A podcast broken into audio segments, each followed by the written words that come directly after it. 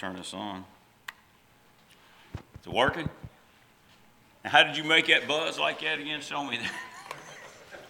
That'd be a good tactic, keep people awake, you know. I hadn't thought about that until just now, but uh, that's a pretty good trick on that. What they need to do is put those microphones with a little buzzer, you know, so like that when people start snoozing.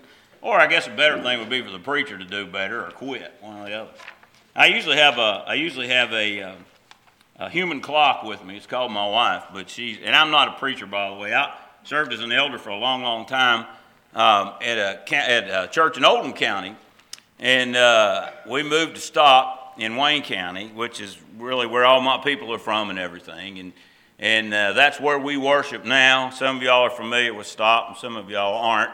And this is not a sermon about me anyway, but, I, but I'll just uh, at least give you some idea. And so, since I'm no longer serving as an elder, you know, I, I, I, am an old man, and everybody knows that. It's pretty visibly obvious. But I still have things I can do. And so that's what I'm trying to do. I'm trying to teach and, and preach and do whatever I can do to help. Because I think that's the responsibility that I have. Not because I'm special, but because we're all gifted with jobs to do, and that's the responsibility I think we have as Christians. And so that's why I'm here, that, and probably couldn't get anybody else to come in on Easter. So you got stuck with me, and you can blame Carolyn Palmer for suggesting it. no. Anyway, I know several of you, and some of you I don't know at all. Um, but there's a couple fellers here at one time, I was preaching at another place, and I walked up here and I looked down. There's a little note that says the trap door opens in 15 minutes. so I think it was about 15 minutes later before I stopped laughing. But anyway, they're here, and I won't call them by name or anybody else by name because if I say something, I miss I miss somebody, and it hurts feelings. Uh, you know, today is Easter. I bet that's a surprise to you, right? And people. Uh, uh, a lot of folks celebrate Easter as a special holiday. Easter is not a biblical day. Uh, but the resurrection is, and I'm not here really to talk about the resurrection, but a resurrection. really kind of springing from that. But the resurrection is as central to our religion as the, uh, uh, to who we are, to our faith, as the cross is, because without the cross, then everything that's said about the Christ is, is not true. The, the prophecies are not true. What Jesus said it, it would make him a liar because he said he was going to be raised and all those things. And if Jesus is still in the grave, he would be like a whole lot of other people who were crucified or put to death in other ways. And, and our faith would be in vain, Paul says in, in 1 Corinthians 15. Uh, we, we, and he said, We of all men would be most miserable. And I think he's referencing a whole lot himself because of what he was serving. And, and so what a great joy. And, and I'm all happy when people are talking about the resurrection of Jesus Christ or any other aspect of Jesus, even though it's not a spiritual holiday. But I want us to think of a resurrection of reverence toward a lot of things. It, when I look out here and I see you all, it makes me smile. Listen to singing. I, I love to sing. I love the singing. I like the comments and the prayer. The class was good for this. The songs were good for this sermon, I believe. But if you're an old man, you know you have a history, right? People, old people like to live in the past. They like to talk about the past. The past was always better, you know. Well, you can't do that because we forget the bad things, remember the good things. And, well, when I was a boy, son, you know, you pull your britches up a little bit like that, puff your chest out, and talk about things like that. But there are some things that were different and good, and I think better when I was young we focus on, the, on our situation in our society because we see it tanking. It's just, you look at things that our government does, you look at things that people accept and talk about, and you think, how in the world can anybody in their right mind get there? Much less our leaders and whatever. But one of the things that I've been thinking about that's been bothering me a whole lot, and it's not new, but we went on a trip to Florida, my wife and I. And I was planning on worshiping at two different congregations, and they're gone. I called another feller that I, whose name I had, and I said, What time's your worship service? Oh, we don't meet there anymore. I'm going over here. It was Palm Springs. And I thought, Well, I don't, I don't think I've got clothes nice enough to go to Palm Springs. That's a joke. It's a bad joke. I'm sorry. But look, here's the deal that's a discouraging thing. And when I sit in the pew at Stop, I can tell you right now, there's less than half the number of people at Stop that there was when I was a boy. And for a while, I was University Heights in Lexington. Pretty good sized congregation in a growing town. And back then, you know, they put chairs in the aisles. And I know the demographics of, of places change. And all this is not within our, our control at all. But you see everywhere, not in every congregation. And, and by the way, I don't know uh, I don't know you all that well as a congregation, as individuals. So if I say things, well, that's not us. Okay, that's great. Now, this is not some kind of accusation. And If you have any issue, or you know, feel free to say good job if you want to. No, but but what I'm trying to say is, you see this going on all the time. And I remember sitting out sitting out chairs in the aisle at University Heights. University Heights has a building that'll hold a whole lot more than the number of people in there. This is not a disparagement of them either or stop. And you see this over and over and over again. I, I worshiped in Lakeland, Florida. This, uh, I don't know where you can go in Florida where it's not growing. The building would probably hold 300 people, and there was probably 120 in it. And, and you think, what's going on? What's happened? And we've seen this go down.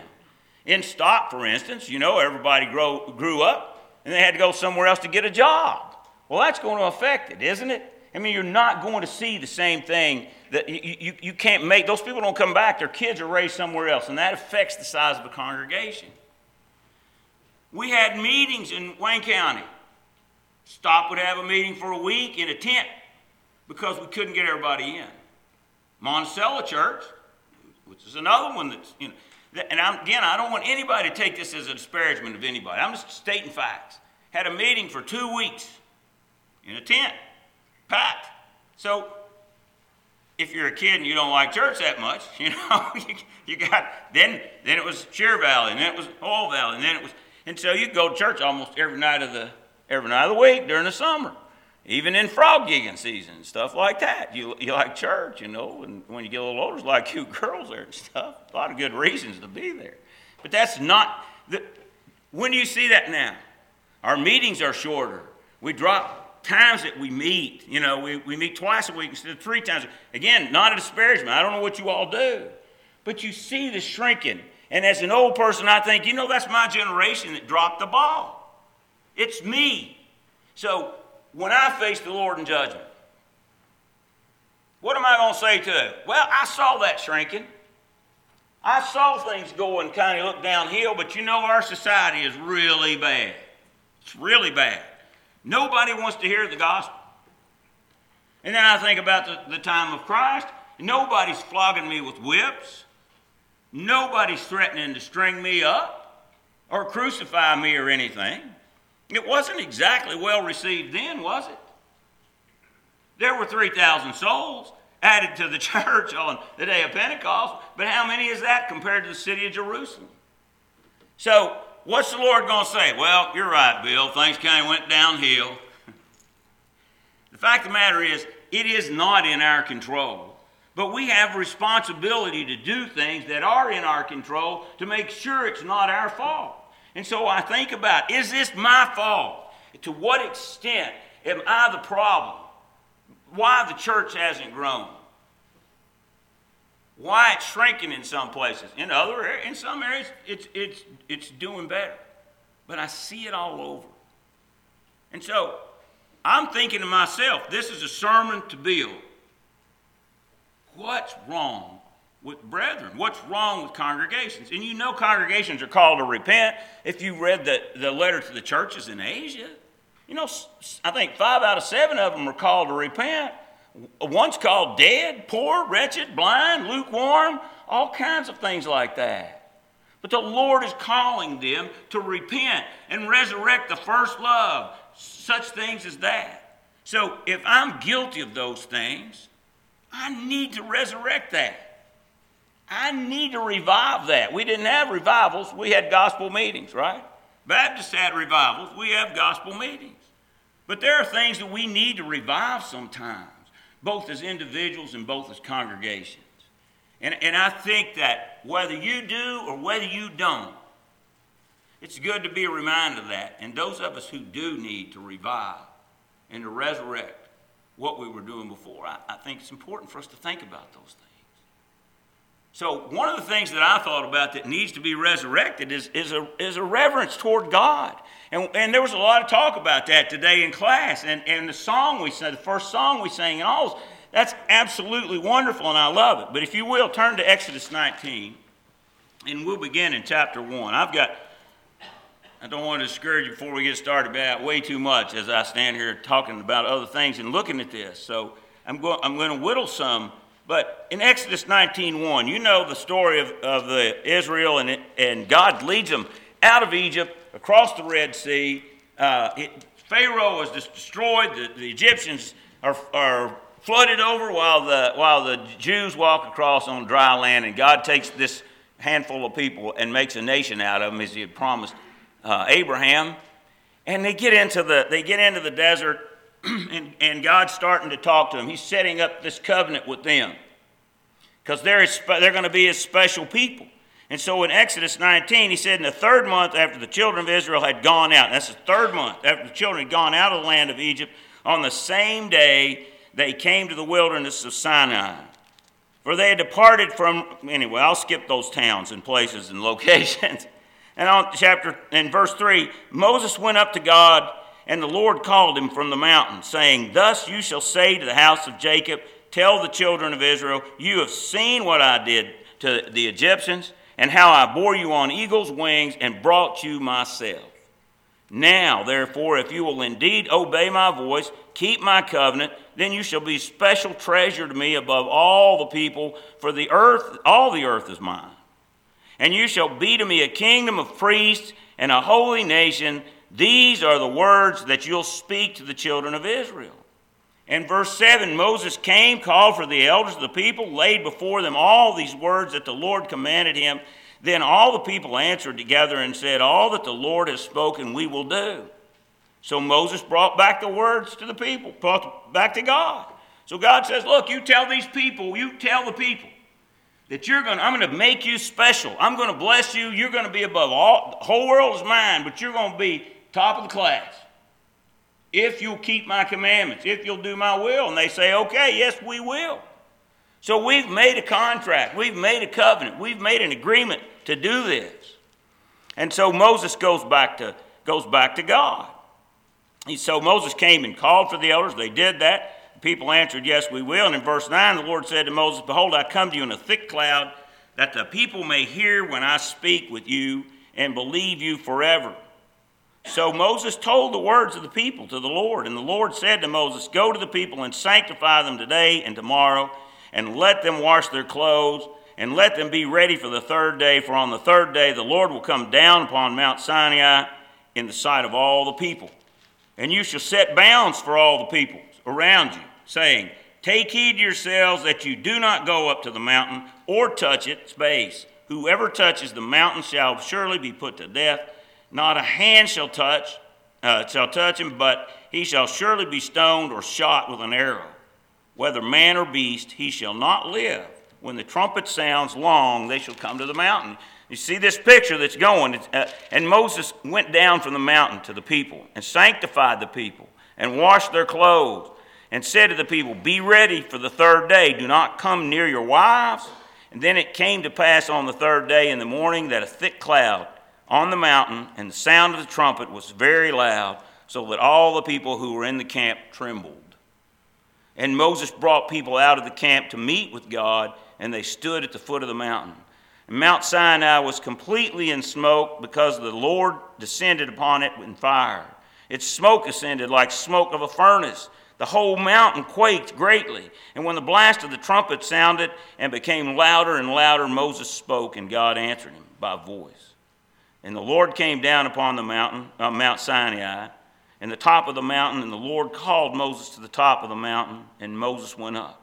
And the Lord said to Moses, Go down and warn the people, lest they break through to gaze at the Lord, and many of them perish. And let the priests also come near the Lord, sanctify themselves, lest the Lord break out against them. And Moses said to the Lord, The people cannot come up on the mountain, on Mount Sinai, for you warned us, saying, Set bounds around the mountain and sanctify it.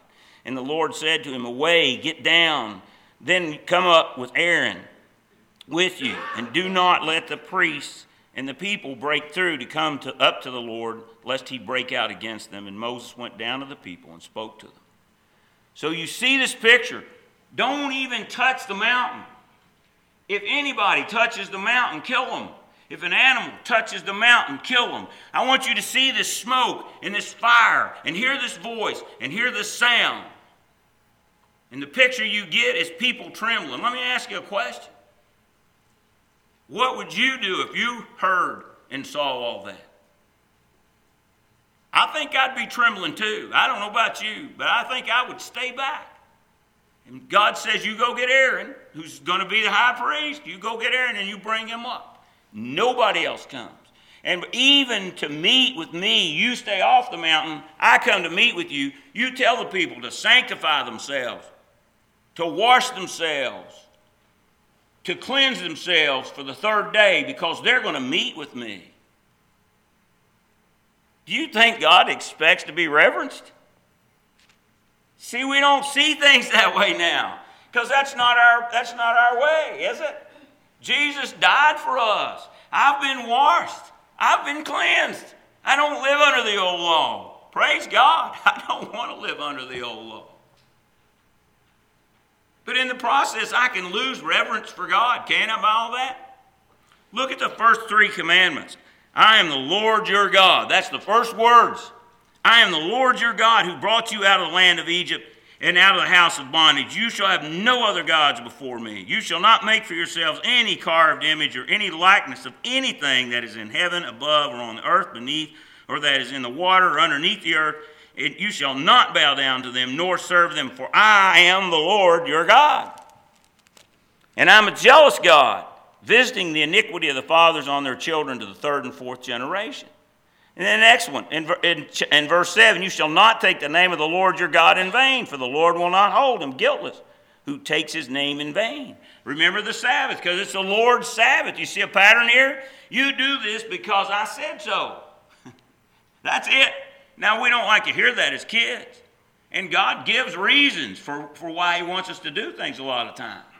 But I am the Lord your God. I am the Lord your God. I am the Lord your God. You reverence me. You respect me and nobody else. And what I ask you to do, you do it. So did that change when Jesus died? I don't have to do that anymore. I just say, Forgive me, Lord, like I sneeze and say, Excuse me. well, you know, the Lord said, if I confess my sins and pray and ask for forgiveness, you know, I'm going to be forgiven. So, ah, piece of cake. I'll go on and do this, and I'll, I'll make sure I get that taken care of before I die. I mean, can we get a little casual about it? Is it possible to lose our reverence toward God? I mean, we come in here to worship and we talk about it. We say we are, but are we? I'm asking you, I'm asking me. Do I have the appropriate reverence toward God that I should have? If I don't, I need to resurrect that. That's where it all starts. We worship God because He loves us, right? We worship God because Christ died for us and was raised never to die again. But we worship God because if we don't, we're going to pay for it. And if we don't understand that He's God and did all these things and have that kind of reverence, if we reverence, if we don't worship God in, in that form of fear, we don't get the picture at all. That's where it starts. And we need to get that in order to be strong in our faith and determined to be faithful to Him. Don't you think? I don't know how you can overstate this. If you, if you go on down in, in chapter 20 and about verse uh, down on past that, I won't read all that. In verse 18, now all the people witnessed the thunderings and the lightnings and the flashes, the sound of the trumpet, the mountain smoke and when the people saw it, they trembled and stood afar off. Then they said to Moses, You speak with us, and we'll hear you. no, and we will hear. But let not God speak with us, lest we die. They're getting the picture, aren't they? Are they getting the picture? But Moses said to the people, Don't fear, for God has come to test you that you may fear him before. Uh, actually, it says, in the, in the, in the New King James uh, that, that his fear may be before you so that you may not sin. What really I think that means is it'll stay with you. That fear will stay with you so that you don't sin. It starts out and says, don't fear, and then at the end it says, fear. the point of all this is, is that I don't have to stand trembling because God's going to strike me dead if I say the wrong thing up here. God loves me. God wants me in heaven. We talked about that in class up here. More than anything, He wants you in heaven more than anything. But I have to have that respect, and if I keep that respect before me, it'll help me to not sin. Not take for granted that love, not take for granted that desire of God, but have that same desire. But I need to have that, re- that, re- that reverence and that respect for God.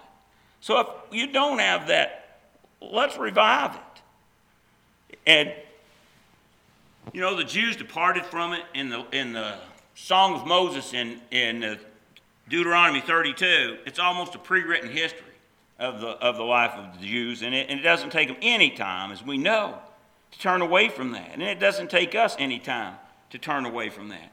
And if you look, and I'll also have you turn over there to Malachi because we, I may do some reading from there. Um, actually, if you don't mind, just turn over there. But in the meantime, you know, God, here's Israel, God's people. God said, you're, the, you're my chosen people. We're going to hear that same phrase, or we actually, I think we may have ref, uh, looked at that phrase in Bible class in, in, uh, in 1 Peter 2. But, but in Malachi, the first chapter, he reminds them, I, I, have loved you. I did all these things for you. I, back in the promise made to uh, uh, Rebecca, he, she, he said, Jacob I've loved, Esau, know, I've hated. But when he tells her before she ever gives birth, she said, the younger, uh, the older will serve the younger. There are two nations in your womb. And he made these promises concerning Jacob or Israel. And, and uh, Edom, the descendants of Esau, are, are not, uh, you know, they're not held up. They're torn down over and over and over again in favor of the Jews. Said, I've done all these things for you. But the point of it all is, in, in verse 5, is the Lord is magnified beyond the border of Israel. The purpose of, of, their, of Israel existing as a special nature, nation. I'm sorry I'm having so much trouble here. As a special nation is to hold up God before the world, to demonstrate the greatness, the glory of God. He says, The Lord is magnified beyond the border of Israel. A son honors his father, a servant his master. And if then I am your father, I am your master, where's my, where's my reverence? They had a big problem with that. So, 1 Peter 2, if you want to, keep your finger in Malachi. 1 Peter 2, let's read that as well. Uh, beginning in, um, let's see, uh, well, let's, try, let's drop down to, to verse 9. Um, this is not the Jews he's speaking to. He said, You're a chosen generation, a royal priesthood, a holy nation, his own special people, that you may proclaim the praises of him who called you out of darkness into, the, into his marvelous light, who once were not a people, but are now the people of God, who had not obtained mercy, but now have obtained mercy. I beg you, as sojourners and pilgrims, abstain from fleshly lusts, which war against the soul, having your conduct honorable among the Gentiles, that they may speak that when they speak against you as evildoers, they may, by your good works which they observe, glorify God in the day of visitation. So, he goes on to say, submit to every ordinance and all that kind of thing, it, their behavior in the Lord. But you see the picture of this. We are the chosen. It's not the Jews, it's Christians. We are the priesthood. And the job of the priesthood is to, is to glorify God, to, to direct people to God, in, in some cases, an intercessor, an intercessor between God and man. A priest is appointed from among men, for men, in things pertaining to God. But as a priesthood, it's our job to hold up God before the world.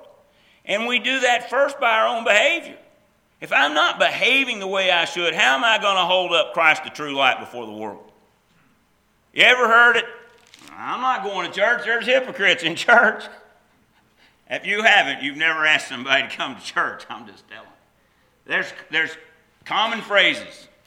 You people think you're the only ones going to heaven. I've heard that a few times, you know. Well, I don't know. There's too many hypocrites in church. They're, they're hanging out down here at the sports bar that I'm going to too, but I don't want to be with them in church. You've heard that. Well, listen. There's some validity to that in some cases, isn't there? If I'm out there not behaving right, what chance have I had, do I have to glorify God? I just make Christians look like hypocrites. It's not him doing the wrong. but it's me making him look wrong. And so I need to, I need to clean up my own act. I need to act like somebody who's trying to bring glory and honor to God. But he also says in, in a couple places in there, we need to proclaim his praises. We're a special priesthood. We need to proclaim his praises. What's the clock? What time am I supposed to quit? I'm not even through the first point yet. Ah, I'm sorry, I know it's not funny to you all, but the good thing about preaching is you don't have to worry about falling asleep during a long sermon. That's another reason why I preach. No, sometimes. But truthfully, we talk about changing our culture. Are we affected by our culture? You think we are? If you think the average person who sits in pews in congregations is, is not a little bit different than they were 40, 50, 60 years ago, I got bad news for you. Because we're not necessarily staying in the same place. We're like the caboose on a train, which, by the way, I don't think trains have cabooses anymore.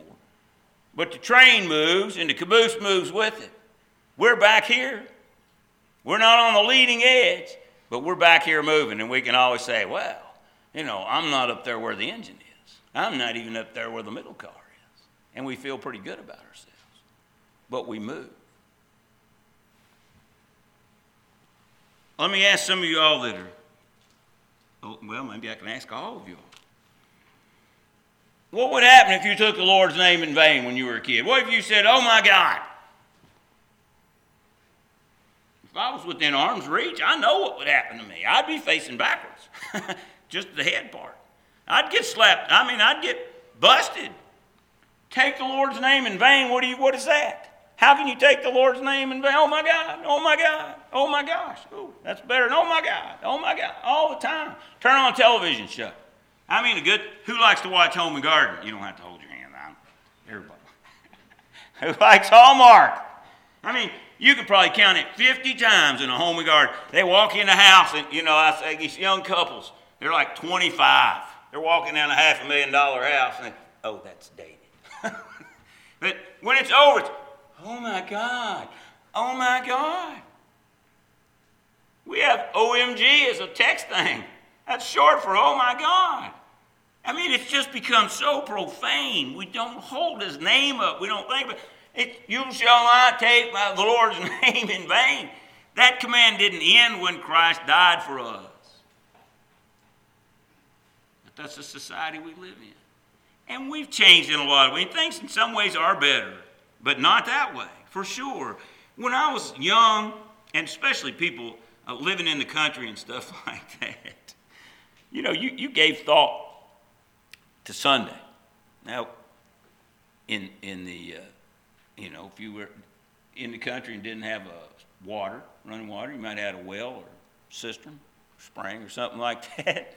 you know, if you were one of six kids and taking a bath, you definitely want to be first. Because you're think, Bobby and Johnny, and you know, you get down there. By the time you get down there, you're, you're bathing in Bobby's dirt and Johnny's dirt. But you, you might have taken a bath once a week, but guess when you took it? You took it on Saturday night. Why? I'm going to worship God on Sunday. There was, that's a cultural thing. I'm not telling you you have to take a bath on Saturday night, although we appreciate it. Sunday morning's even better.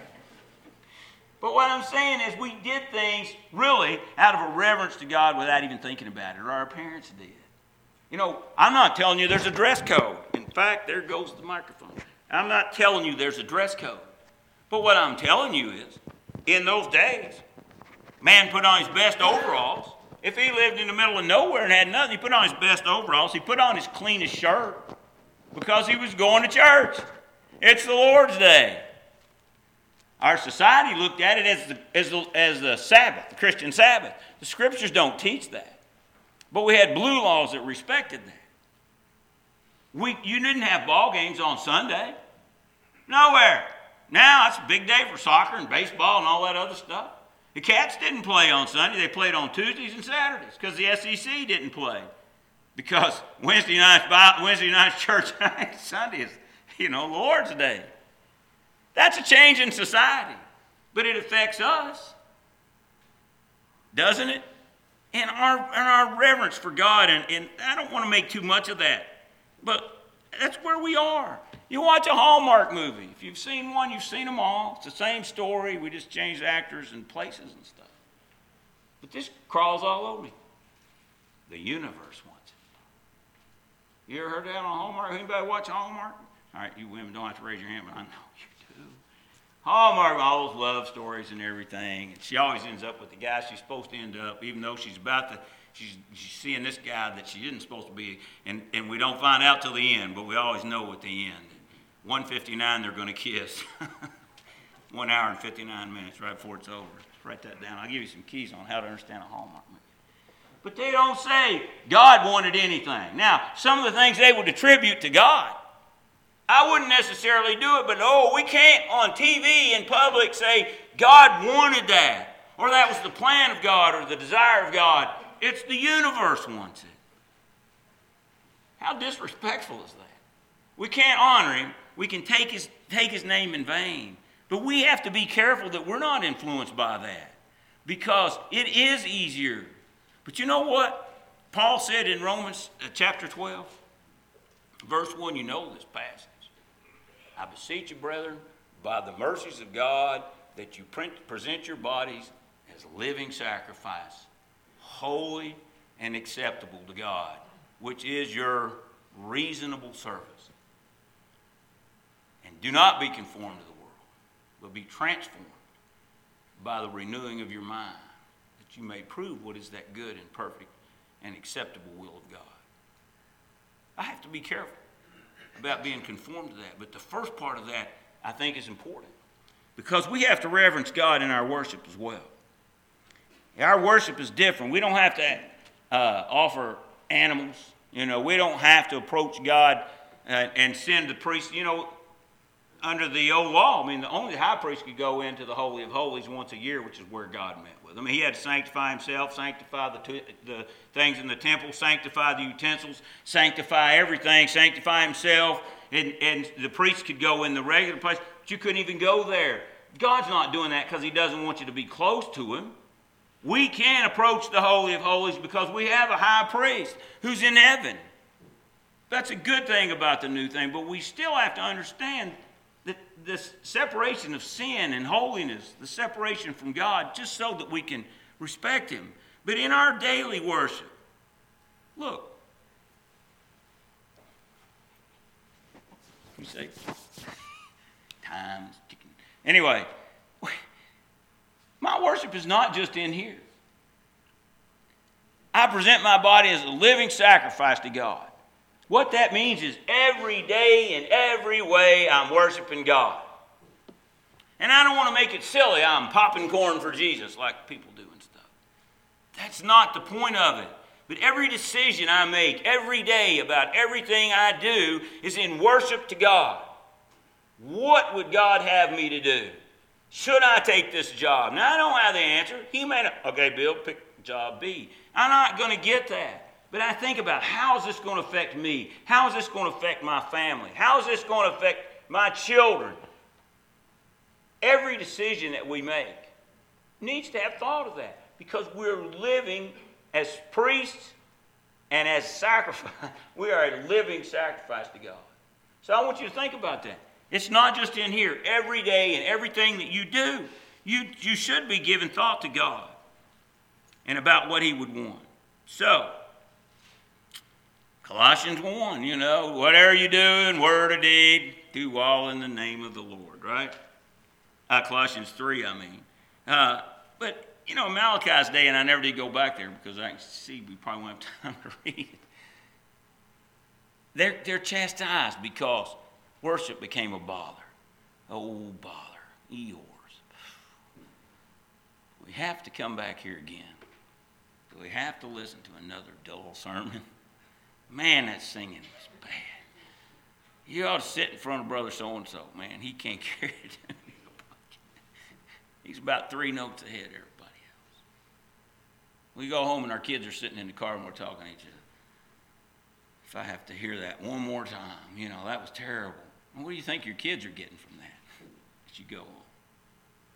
Is that the way we are when we come to, to our group worship? I mean, look, we proudly say we try to worship like the, like the New Testament church, don't we? Well, maybe we do, and maybe we don't. When you, before you came here, did you give thought about what you were going to do? While you're here, you're thinking, I hope he quits because I got dinner. You know, people coming. Are you thinking about, are you thinking about worship? Are you thinking about what's coming afterwards? And I don't just mean on, on a, holiday or something like that. Did you prepare hand, Did you prepare beforehand? Am I tired because I stayed up too late last night? Doing other things? Singing. Are we singing and admonishing one another with psalms and hymns and spiritual songs? i have to say you're all singing is better, better than stuff.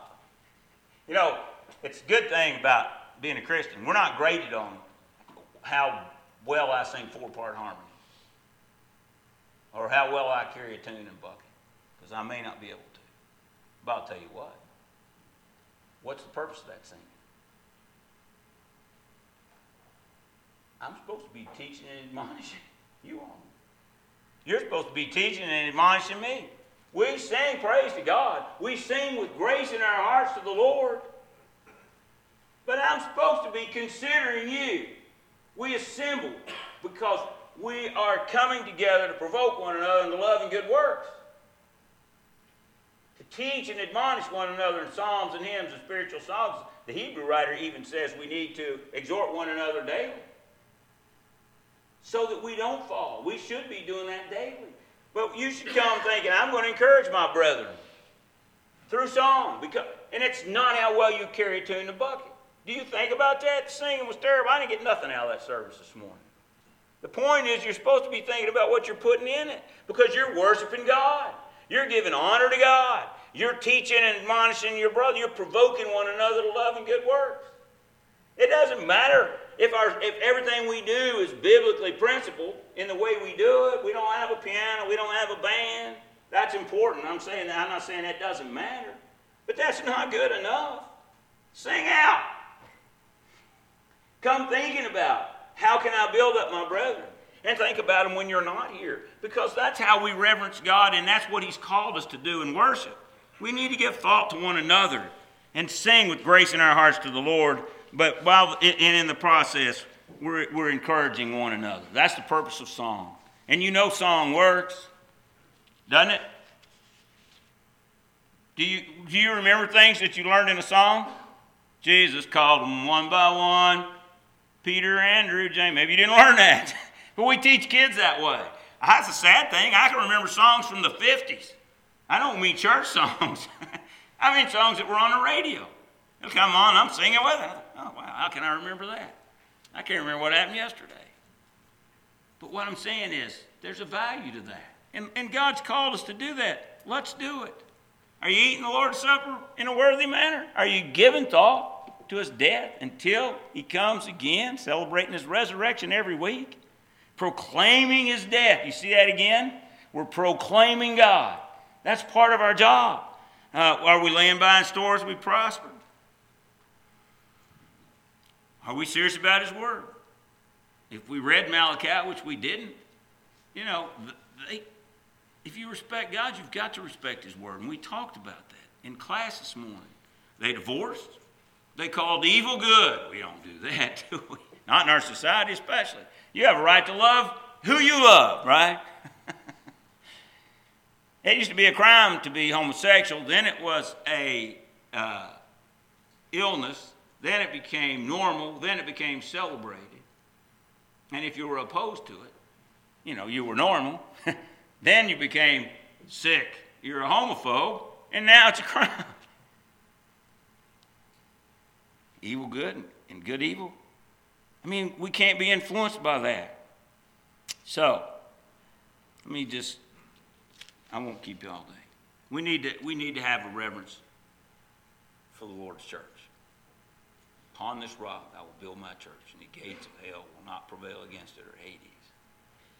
One of the things that I know different um, now than, than uh, when I was young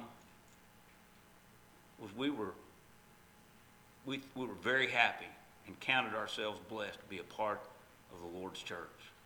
We called it the Church of Christ. We made a point. This is not a denomination. That's, that's, a, that's a descriptive term. We are the church that belongs to Christ. It's not a name like some other name. We're, it's an identifying mark. We are the Lord's church, the church that belongs to Christ, and we would proclaim that gladly. And people will mock you. They mocked, mocked us then, they mocked in Jesus' day, and they will mock now. You're the only people that are going to heaven. Everybody else is going to hell. That's what you people teach. You don't even have music.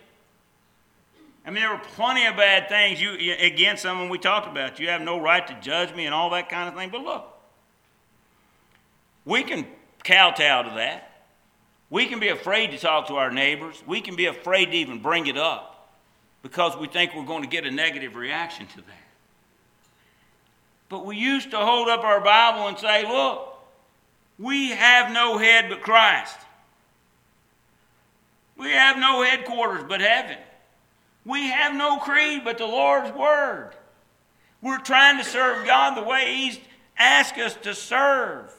That's a good thing. We ought to be able to smile, not arrogantly say, You're going to hell and I'm not, or, or, you, or, or you have this or that or the other. We, we teach them why we don't have a headquarters, why we don't have a head but Jesus, why we only use the Bible. And we ought to be, we ought to be thankful and excited about that. We worship like the first century church did. And, and we want to be the church that Christ built. And look, we need to proclaim the gospel. We do. Not just here some of those some of those meetings that we used to have back in the old days, we didn't get the we didn't get to build up the congregation, you know, meetings all the time, where, where the preacher preaches a sermon on on uh, some topic or some subject. They were out there pounding the gospel to people who were coming who hadn't obeyed the gospel. You hardly ever now, if you have any needs of the congregation, come forward while we stand and sing. What does that mean? I know what you mean when you say that, if you say that. For some fellow that's outside of Christ or some woman that's outside of Christ is not going to know that. In our world, their idea of, of honoring God is God wants me to be happy, right? He wants me to be happy. And He does want me to be happy, by the way. But He doesn't want just His, what He thinks, to my way of thinking, for me to be happy. He wants me to be happy with what He wants, with what He's asked. And be thankful that Christ died for our sins and was raised never to die again with a precious promise that I too would be resurrected and could live in heaven. He wants me to be happy with that, and who would not? And He wants me to worship the way He wants me to worship, not the way I want to worship. I looked up, or actually, my wife looked up uh, just to find out what kind of church it was. I didn't know it's just like a kind of an, an ambiguous name or something. And, uh, and their slogan was uh, the church where people who, no, the place where people who don't like church love to attend. I mean, that's a rousing endorsement of God. Hey, I can understand why you don't like going to church, so come on over here. You know, the party's on. That's not what we do. The gospel is the power of God to salvation And way back then, and it's still the gospel, the power of God to salvation now. A lot of people don't want it. They're not going to listen to it. We talked about the wide gate, I mean, the wide path and the narrow path, and it's still there. But there are people who want to hear it. There are people with good and honest hearts that need to be saved. God is not willing that any should perish, but that all should come to repentance. That's a repetitive theme. Paul said we all have to stand before the judgment seat of Christ and give an account of the deeds done in the body, whether good or evil. But he parenthesizes, he has on both sides of that. We make it our aim to be well pleasing to him. That's me, right? And knowing the terror of the Lord, we proclaim him to, we, we proclaim him to others. What's the point? My job is to honor God, honor Christ, hold him up as true life. First, I got to make my, I got to do my very best to work out my own salvation with fear and trembling. And secondly, I have a responsibility to hold him up to the world and to teach him to the others. That's what Paul says. When I, I got to face God in judgment, I'm going to make myself well pleasing, and knowing the terror of God, I'm going to talk to other people. I'm going to persuade all men. That's us too. I know he was apostle, but that doesn't exempt me from being that. Let's get excited to tell others, even if we know some of them aren't going to want it. Some will. But we can't let that, us, that deter us from telling people because there are people who want to hear the truth and who recognize the stuff that's going on it may not be what God wants. And we need to have a we need to resurrect a reverence for the souls of men. So, I'm sorry to be so clock conscious, but anyway, I, I, like I said, I don't have my wife. That's not too bad, is it? Look, there's a lot of things we can't control, but it doesn't change our responsibility. And I'm just telling you, we all have to, we all have to stand before the judgment seat of Christ and give an account. Is that scary? Makes me feel a whole lot better that Jesus died for me and shed his blood because I know otherwise I'm out. Lock, stock, and barrel, and you are too. But I know that God isn't willing that any should perish, that He wants me to be saved. He's not up there ready to strike me dead or cast me to hell because I slipped. But He wants me to try my best to be well pleasing to Him, just like Paul. And He wants me to try to reach out to others. So if you taught one person, and I know you've heard stuff like this before, but if you taught one person the gospel, man or woman, and they taught their husband or wife, and they taught their children, and their children had children. Do you see what I'm saying? If there's an empty spot in here, and a good and honest heart out there that hadn't heard the gospel that I'm acquainted with. I'm fearful I'm going to have to give an account for that. Why didn't you talk to him, Bill? Why didn't you talk to her, Bill? But if we do, I still believe, in spite of the fact that our culture's gone to pot, and we're worried about that, I still believe that there'll be more people in here sitting in these pews singing out, whether they can carry a tune or not, singing out and worshiping God the way that He would have it, and souls will be saved. Wouldn't you like to face the Lord and you say, I really appreciate you talking to so and so. You know, I'm so thankful. I knew he would be one of mine. But that's in our hands. We talked this morning. God doesn't always give us what we ask for. You know, we ask according to his will fervently. Well, I'll tell you, we know that God also reaches other people through people teaching the gospel. He doesn't just directly, boom, you get it, boom, you get it. The gospel is spread by you and me taking it to the world. And it's not for preachers. It's not like, it's a preacher's job. It's your job too. It's your job.